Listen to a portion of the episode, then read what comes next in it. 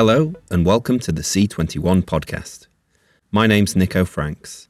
We hope you're safe and well, staying positive and testing negative.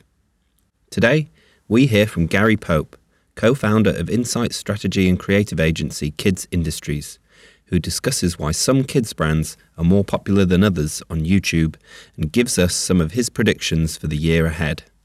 Plus, film data researcher and analyst Stephen Follows, who managed to get his hands on three years' worth of Netflix viewing stats and has set up a new service to tell the industry what he's learnt from them.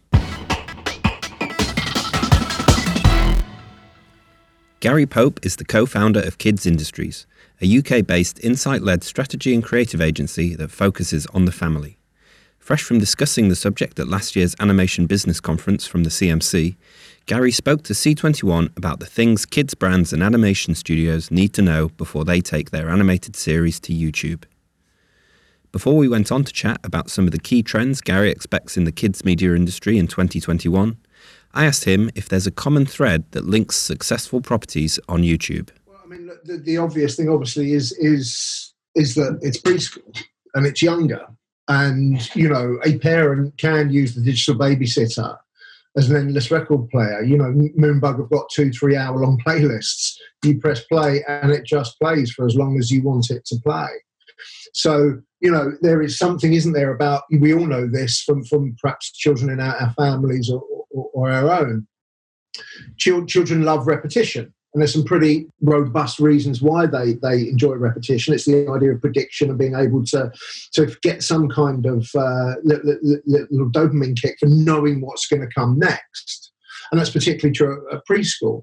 So you know you can make lots of these, you know, lots of these episodes of Baby Bum or Cocomelon or Blippi or whatever it might be, and you know you can almost loop it back, and you're on the same episode again. And actually, younger children are just going to watch nursery rhymes. You know, you don't need a narrative; it's a song, and they sing, and they and the children will dance in front of the of the of the uh, of the computer, have a lovely time. It's it's I think it's about parental ease and it's about preschool. I think actually that those are the two things. It's much harder, much harder right now in 2021 to make a a show for older children, which is what you might think of as a traditional show. Now that's changing, and that's changing quite rapidly. I think that we're seeing actually longer form content start to get a little bit of traction. We're starting to see, you know, that that um, what should I call it? That migration of the audience from from those more traditional platforms or other OTT platforms to the one they love. They love YouTube. I think there's a there was a report this morning. Fifty six percent of children uh, uh, in, uh, in first world countries around the world prefer the platform to any other. So it's the platform of choice, no question. So if it's a platform of choice, it's only a matter of time before their consumption becomes similar to the consumption they have on any other platform because at the end of the day, I can get that YouTube platform through the same devices. So the difference in, in, in platform, I think, is becoming less, which means that the consumption patterns are probably becoming more similar. And say I've just produced a 26 times 11 minute animated show for um, for kids for a traditional broadcaster. Is it simple enough to say that if I chop those down a little bit and with the permission of the broadcaster put them on YouTube, then then that's enough, or do I need to make separate content? Well, this is this is this is interesting. I think that's a that's a great first step, and obviously you need to make sure you've got the permission of whomever your co-production partners are. But what you need to be able to, you know, it's about a channel, isn't it? It's about aggregating that audience across lots of different content. There's no reason why you can't be clever and you know design your content, write your creative in such a way as you can start to chop it up. So you know, if we think about something like Baby Bum, you've got a little narrative, got a little song. You know, it, there's a little bit of action, and then there's a song, or there's I don't know, maybe there's a lovely show called Moon and Me that has a big section in the middle, which is all in sto- Storyland. So, you know, why wouldn't you have the full episode because the children love the full episode and then have the section in the middle, which is just Storyland? And all of a sudden, you've got two apps out of one you know, you've got 33 minutes out of 22. There's not, nothing wrong with that at hmm. all. And then you build the channel profile, and of course, you get the subscribers, and subscribers beget subscribers. So you need to think wider than just chopping up that 26 11s into into different bits, you might have to start thinking about okay, how can I repurpose this? How can I make lists of the best of all the songs, the favourite characters, whatever it might be, to create a whole channel experience, which ultimately I suppose is a brand experience, isn't it?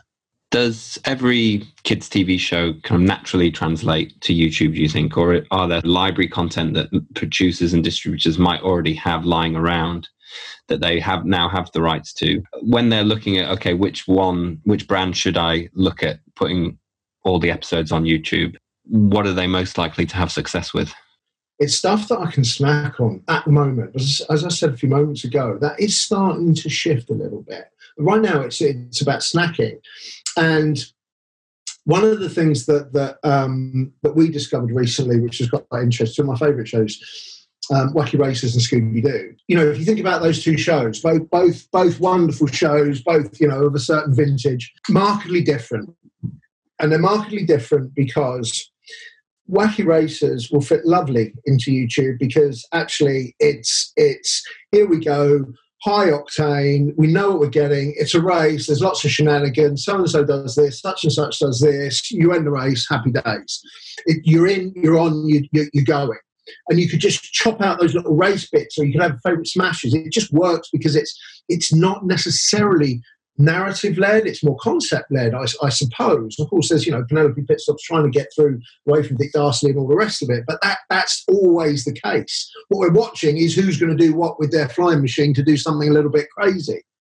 But then if we look at something like Scooby Doo, which is well, 22, 21, 22 minutes, and it is a, you know, there's an eight point narrative in the show, isn't there? You know, they arrive invariably, invariably they arrive at night in a foggy place near the coast, and there's somebody terrorizes this monster terrorizing uh, the people of the, of the town, and then they go and find them, and then they have to set up this great trap, and then they, they, they, this trap goes terribly wrong, and then they're uncovered, and if it wasn't for those pesky kids, and then they're all in the, the diner later having milkshakes. There's this very set sequence of events that happens in Scooby Doo, and it's lovely. But you've got to sit and watch the episode. If you try and just take a little chunk out of Scooby Doo, or you try and chop it up. Um, I actually had a look at Scooby Doo channel a little while ago. It's very difficult. It's kind of they're non sequiturs. They just sit on their own in, in, a, in a rather strange way. So I think that you know there isn't good and bad content that is more or less suitable. I think it's different. It's different. And you have to think about and have the child, particularly, front of mind when you're creating content for, for YouTube because right now they watch things differently on, on the platform. You know, there's only one way that, that YouTube Kids is going, why would I want to go anywhere else? It's free, it's there. I can stomach a few ads, that's fine. Or I can subscribe at a less rate than most. Content which offers, and this is what, you know, a big trend that we saw emerging last year through all the nastiness that was last year. Um, into the bright sunshine that is this year is the ed tech and educational content movement and let's call it edutainment terrible word but you know I, i'm an ex-teacher and as a teacher i would i would have given my high teeth for the sort of content that is available video wise now to convey concepts, to educate, to learn, to extend a child's understanding of the world around them and to help their learning outcomes. That content, I'm particularly thinking about some of the lovely content that came out of the BBC during the first lockdown, which was, you know, they, they literally span on a penny, got loads of stuff out. And it was good, engaging, entertaining content, and it was free. And actually, you know, children, children, as long as children are engaged, they're going to enjoy it. So I would imagine that we will see. Um, let's put my money where my mouth is. I bet you a tenner, Nico, that by the end of this year, we'll see YouTube having risen significantly. We'll have iPlayer having risen significantly, particularly around that edutainment piece, and actually we'll see a consolidation of all of those other kind of, particularly those those children SVOD platforms and even AVOD platforms ultimately, because I think you know that there, there is really only one game in town now, particular, particularly in sort of the UK, the US, Australia, Canada. So has there been a bit of an attitudinal shift in terms of how screen time is viewed, in terms of I it not no longer being the boogeyman? Yeah, I think it has. But do you know what though? I think the community has worked really hard at that as well because those that that love children's television because it's our our calling or our profession or what we want to, you know, children's media. You know, we're very aware of that, and we understand that the the platform is not the, the, the screen is not the boogeyman. The content can be the boogeyman. And actually, you know, the, the industry has, has regu- self-regulated itself to ensure that actually you think about the kind of content, and I can only speak, speak for the UK, but you think about the, the, the quality of content that comes out of this country, out of the United Kingdom, is phenomenal. It's second to none. It's brilliant. So, you know, provided producers are putting children first and parents are more familiar and comfortable with the benefits of a screen, which they became last year, um, I think, yeah, the, uh, the boogeyman is no more. Um, but that's not to say that children should sit in front of a screen all day because they bloody well shouldn't. And any other attitudinal shifts or changes in behaviour that kids industries is kind of look, eyeing for 2021? Yeah, lots. Where do you want to start? Um, uh, yeah, what a, what a difference a year makes. Um, look, there are there are so very many things, aren't there? And you know, every every year actually we produce a, uh, a little trends trends document looking forward. And one of the things that our strategy director has always been very keen to make sure that we as a business are very clear on is that, you know, trends don't start on the 1st of January, you know, because that's just not the nature of, of, of, of the world, that they emerge. And we saw, you know, catalysts for change uh, happen in micro or macro events. I think last year we saw a macro event that caused a bunch of micro events that have changed an awful lot of how an awful lot of people see things. The movement towards inclusion, which you know has been gathering pace over over the last five ten years, but really started to to take hold. I think is for me personally is incredibly exciting. I think the movement towards including far more um, diverse characters, whether whatever their race, gender, sexuality, doesn't matter in children's content is incredibly powerful. I think broadcasters, Nickelodeon particularly, have been very brave in that regard. Even Disney, traditionally, would be very kind of reserved in that way, or embracing the fact that we're a diverse species on, on in a diverse planet. And you know, we have a responsibility to ensure that you know the next generation grow up in the best place they can um, and that means embracing the changes that are emerging. So, you know, seeing the fact that um, I can't remember what the movie's, I think it's, is it Love and Something, the new Thor movie? But Valkyrie being the first Marvel character that is LGBTQT plus is a it's a great thing. It's a brilliant thing. So we'll see a lot more of that, a lot more inclusion. There's lots of other things. You know, there's the the activism thing. So, you know, Greta Thunberg's been sort of out of the picture, hasn't she, for a little while? But we think about Gen Alpha, those are children born 2010 through to will be 2024 if we say there are 15 years in generation.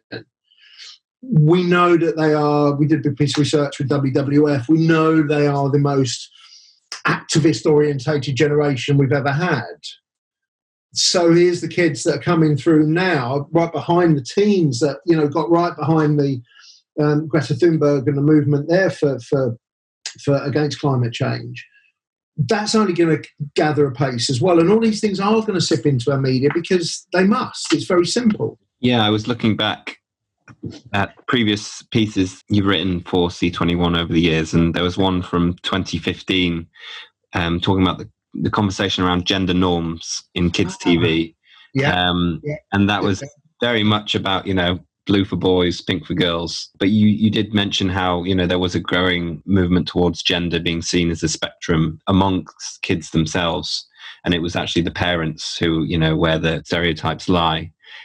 Has that change since then? Has that been slower or quicker than you were expecting? I haven't looked at the article, Nico. So I, I hope I said something along the lines of it doesn't matter. They can choose whatever they want to choose.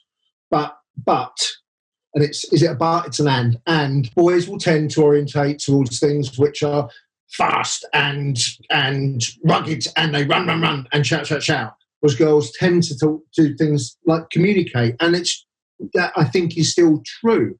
But that's irrelevant in terms of what they want to consume.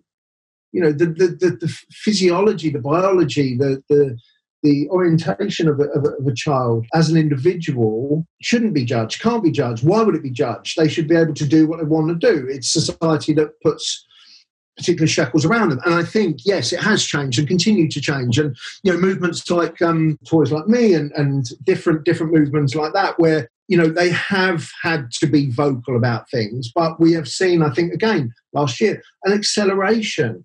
And the fact that schools themselves now are, you know, will will be totally inclusive to the nature to which one one identifies. So look, I mean, there's always going to be prejudice, isn't there? But it's a good thing that we're getting to where we are now. Has it been fast enough? No, it hasn't been fast enough. Has it been accelerating? Yes. Has what happened last year supported that acceleration? I think it has, because I think people have put their arms around people and understood that we're all in this shit year together and we need to do something about it.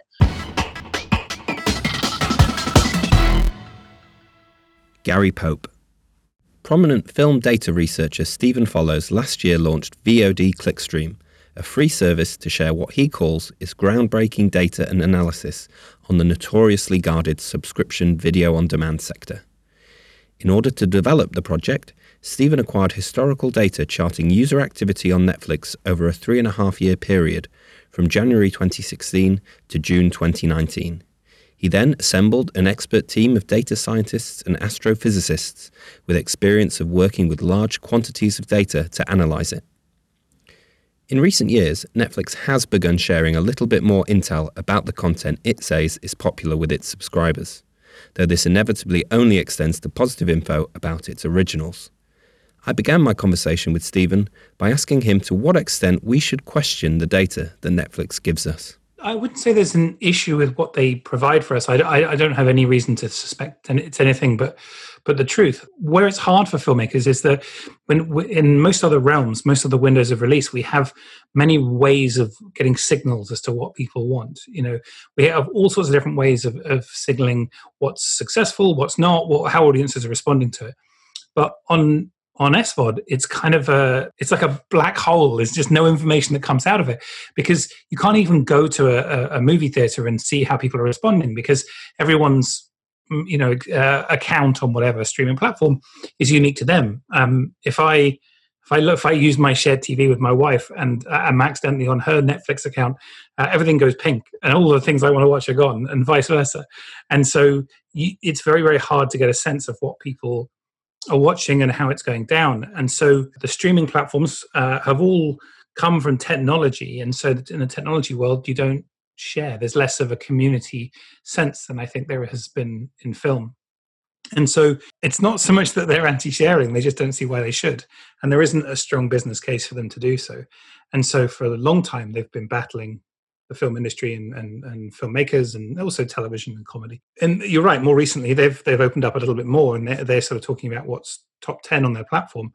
But I, I, think whilst that's great that they're opening up more data, they're going from desert to a drop of water. And I think we we need more than this. Like to do our jobs, it's it's not that we only use data, we also use creativity, but with only creativity, it's quite an expensive, risky business. And even what they're sharing at the moment is I mean, it's only good for press releases.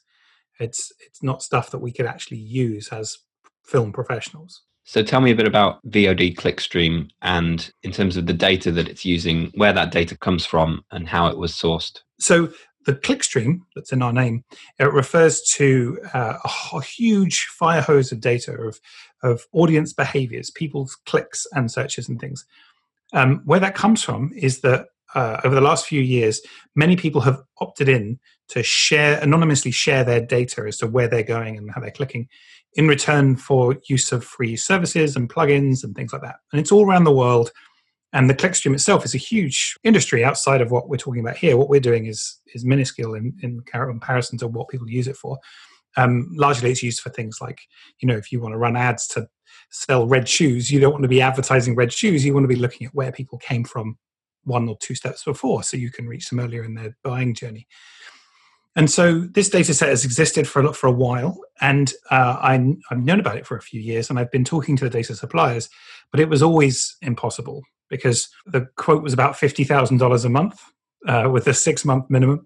And uh, needless to say that's way way out of the realm of, of what i have but also because i don't i don't think it's worth that to our industry. And and my my guess, and this is just a guess, but my guess of why it's so expensive uh, is that if I were a hedge fund and I could buy clickstream data, I would be able to see how many people had been signing up or canceling plans on various platforms, streaming platforms. And so then I might be able to use that to, to make a fair assessment as to whether the next earnings report is going to be higher or lower, and then I could sort of invest or short the stock. So because there were the, because I think that there were these big sort of players in the market, it meant that someone like myself, who's trying to do community research, couldn't get a look in. I couldn't buy the data, and they weren't going to give it to me. Um, so over the last few years, I've been sort of talking with the suppliers. 2019, there was a big hoo-ha in the in the clickstream industry, where all the people that were doing this were opted in, but I don't think many of them had been fully aware of necessarily how much the, the data the clickstream shares. And there were various security researchers that started writing more about it. And last summer it sort of blew up. There was lots of articles saying did you know that, that this is the data that you're sharing? And so the most of the suppliers decided to shut down and it sort of ended. There are various things of clickstream out there at the moment. It's why flat screen tvs are so cheap because they are scanning what you're watching and selling that data, not to me, but to other people. But it sort of ended. And so towards the end of 2019, I went back to these data suppliers and said, look, this is a historic period of time now. You can't get any new data, but it's still useful for us as filmmakers. It's not as good as live data, but it still might be useful. Can we sort something out? And so I talked to them for a little bit, and then they gave me access to their data, just the, the Netflix.com data. So what I end up with is about 610 million data points. Each one is a, an action by a user. Uh, it's completely anonymized. All I have is the country. I don't have any information about them or their IP address or anything like that. And um, it's all on Netflix.com, but that means it's around the world.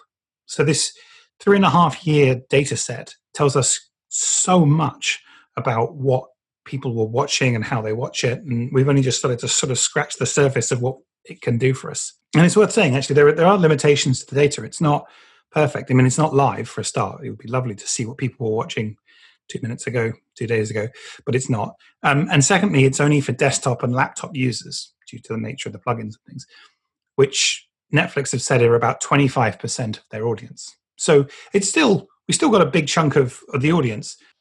And so some examples of the, the findings. So you've got topics like how did the office perform on netflix? And that goes into quite granular detail about even you know the popularity of specific episodes on netflix in the states. And and we do know that that is one of that has been one of netflix's obviously most popular shows and it's now going on peacock so they don't have that anymore. So yeah in terms of some of the the findings what have been some of the most interesting or perhaps surprising findings?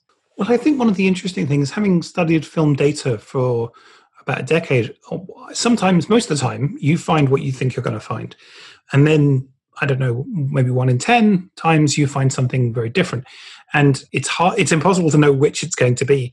And so, as we sort of approach this project, we didn't know if we were going to look at SVOD and say, oh, yeah, we know, oh, that makes sense. Or, wow, it's a completely different world.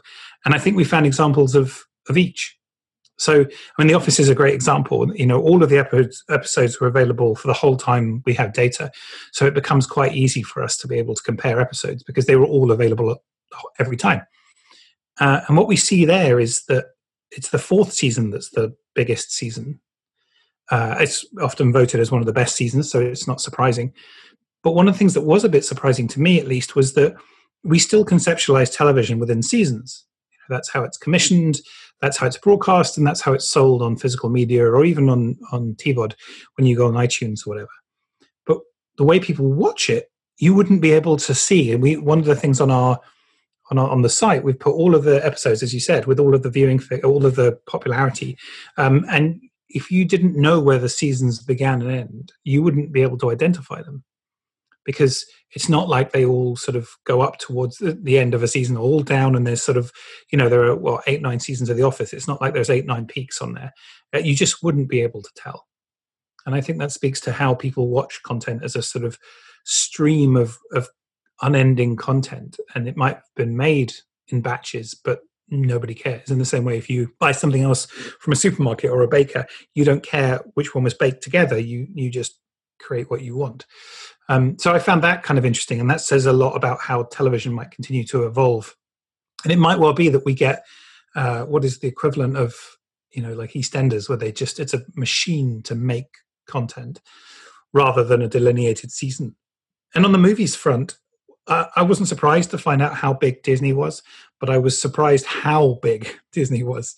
Uh, it was the majority of the top titles were Disney films, and to the to the, to the degree to which had we known it live, you know, had had we known that, and then the Disney deal that happened in the US was a was agreed in something like 2012, but didn't kick in until 2016, and then within a year or so of it starting, uh, Disney said, "Right, we're ending it," and that was sort of surprised lots of people because they thought, "Well, it's just took you so long to get it together, and now starting, why would you end it?"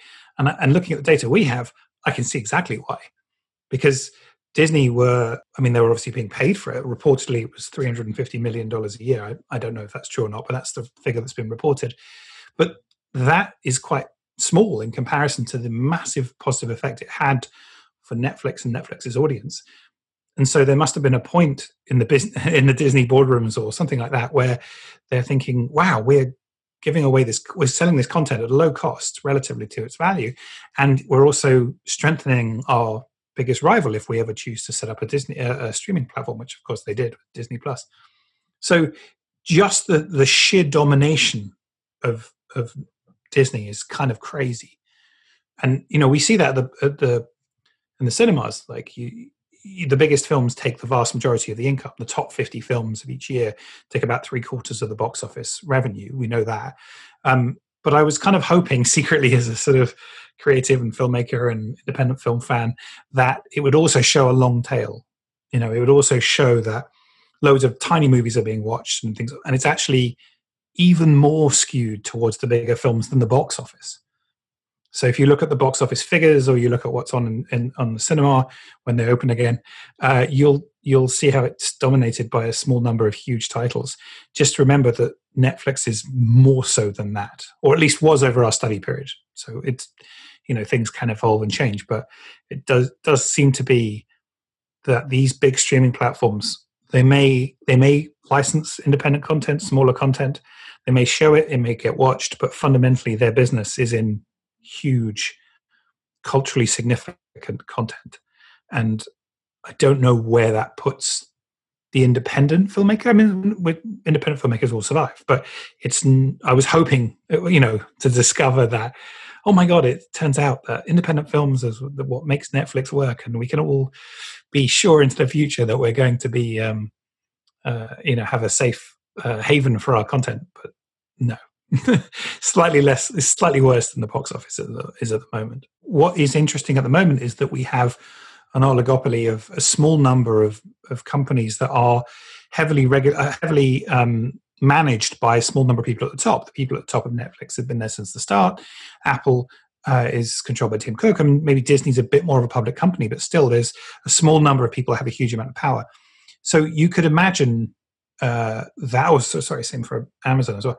You you could imagine that if any of those people chose to support independent film, they could go against the numbers and they could um, choose to support them. And certainly Amazon, with the you know people like Ted Hope working there, and the kind of stuff they've funded has been quite interesting. They sort of gone to Sundance and bought everything one year, um, but fundamentally, I don't see that in the numbers that we've seen that that would be anything more than a sort of uh, a desire and a, a, a, positioning play, the way that The Irishman was in theaters just so it could try and be eligible for an Oscar.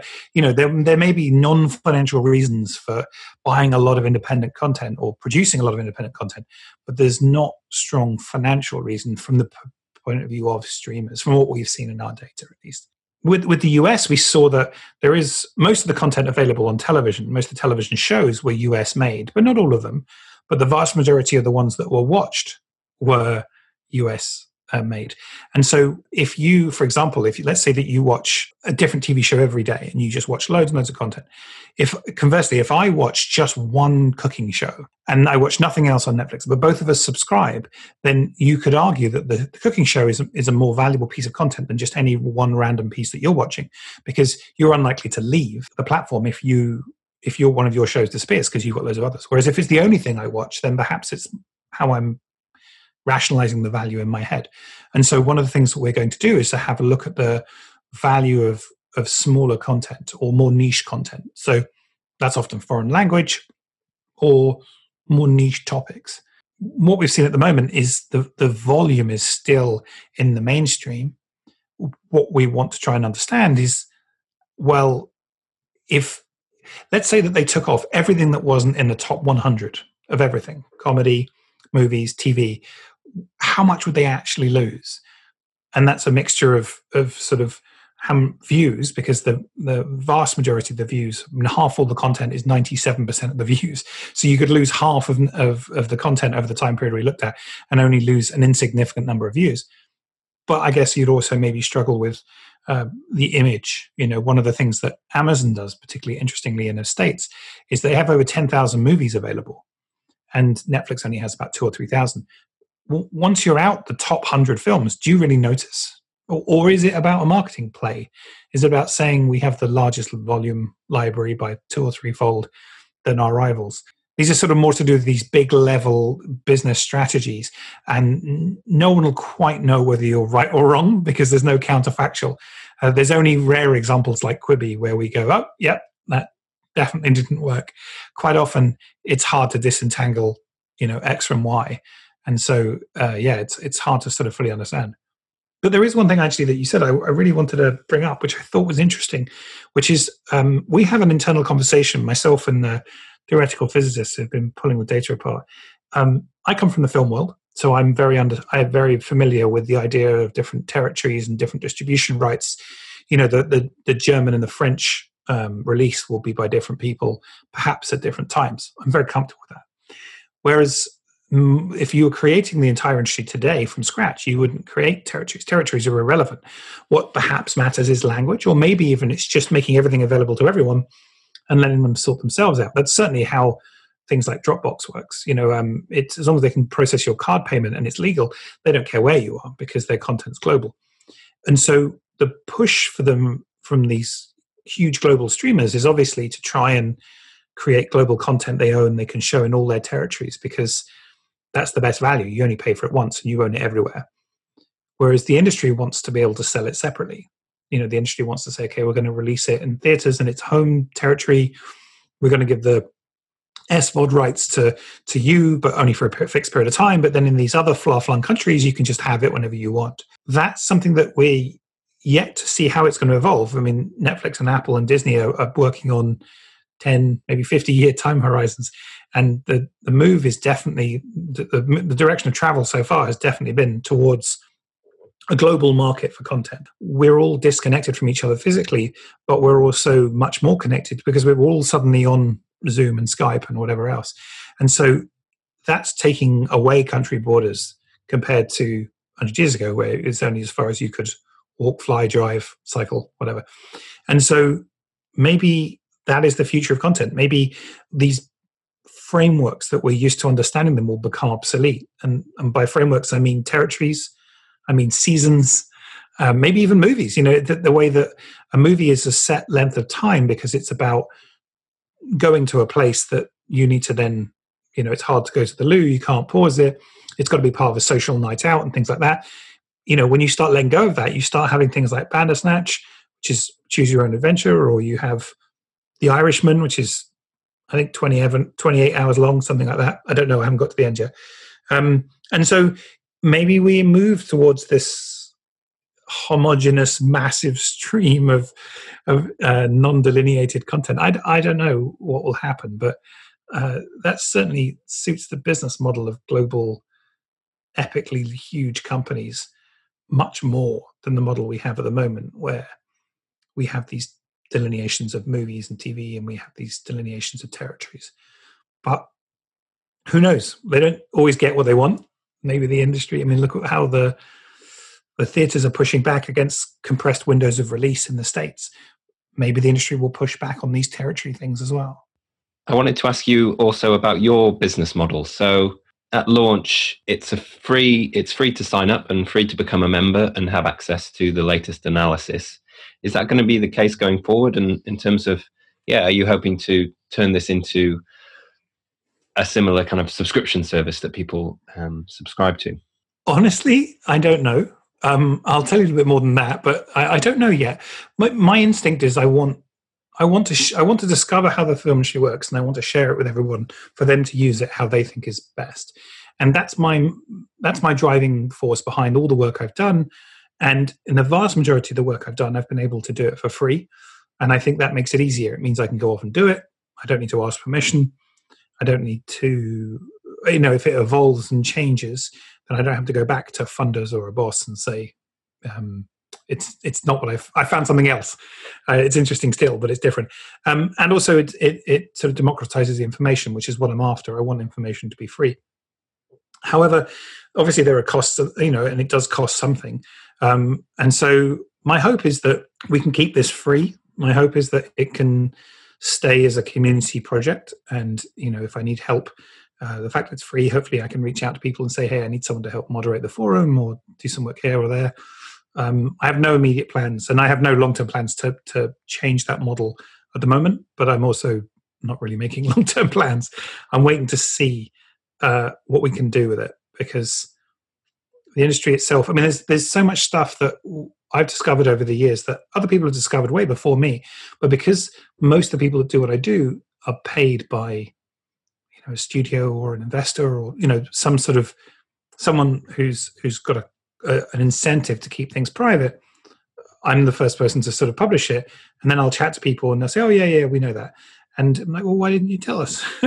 why why do we all have to be reinventing the wheel separately? Especially given that most people in the in the film and TV communities don't have the resources to access you know professional analysis or hire someone or get the data or whatever. So my hope is that we'll keep it free. I have, I have no intention of changing that right now. I am always looking for ways of, of funding community research but i've also got quite a high bar in the sense i don't want to run ads and i don't want to to i don't mind doing sponsorship but i don't want to any of the content to be influenced by anything. So it tends to end up free because it's the least stress, but it's certainly not sustainable. and this one was supported by, I mean, I, I, I wrote a report into horror films, uh, I don't know, three or four years ago called the Horror Report. It's like 200 pages. It's lots of analysis just on horror films. And it's released on a pay what you want model where you can, it's a minimum of a pound, but uh, you can literally set your own price and then pay and then download it. That gave me a, a, a war chest to be able to go off and do unusual projects like this. It wasn't very big, wasn't very much, but it was something. And I'm, yeah, so I need to find another sort of model like that in in the near future to be able to do the next project like this. Stephen Follows. That's all for this episode. There'll be more from the podcast tomorrow, but in the meantime, stay safe and stay up to date with all the latest developments by following C21 online, on mobile, and on social media. Thanks for listening.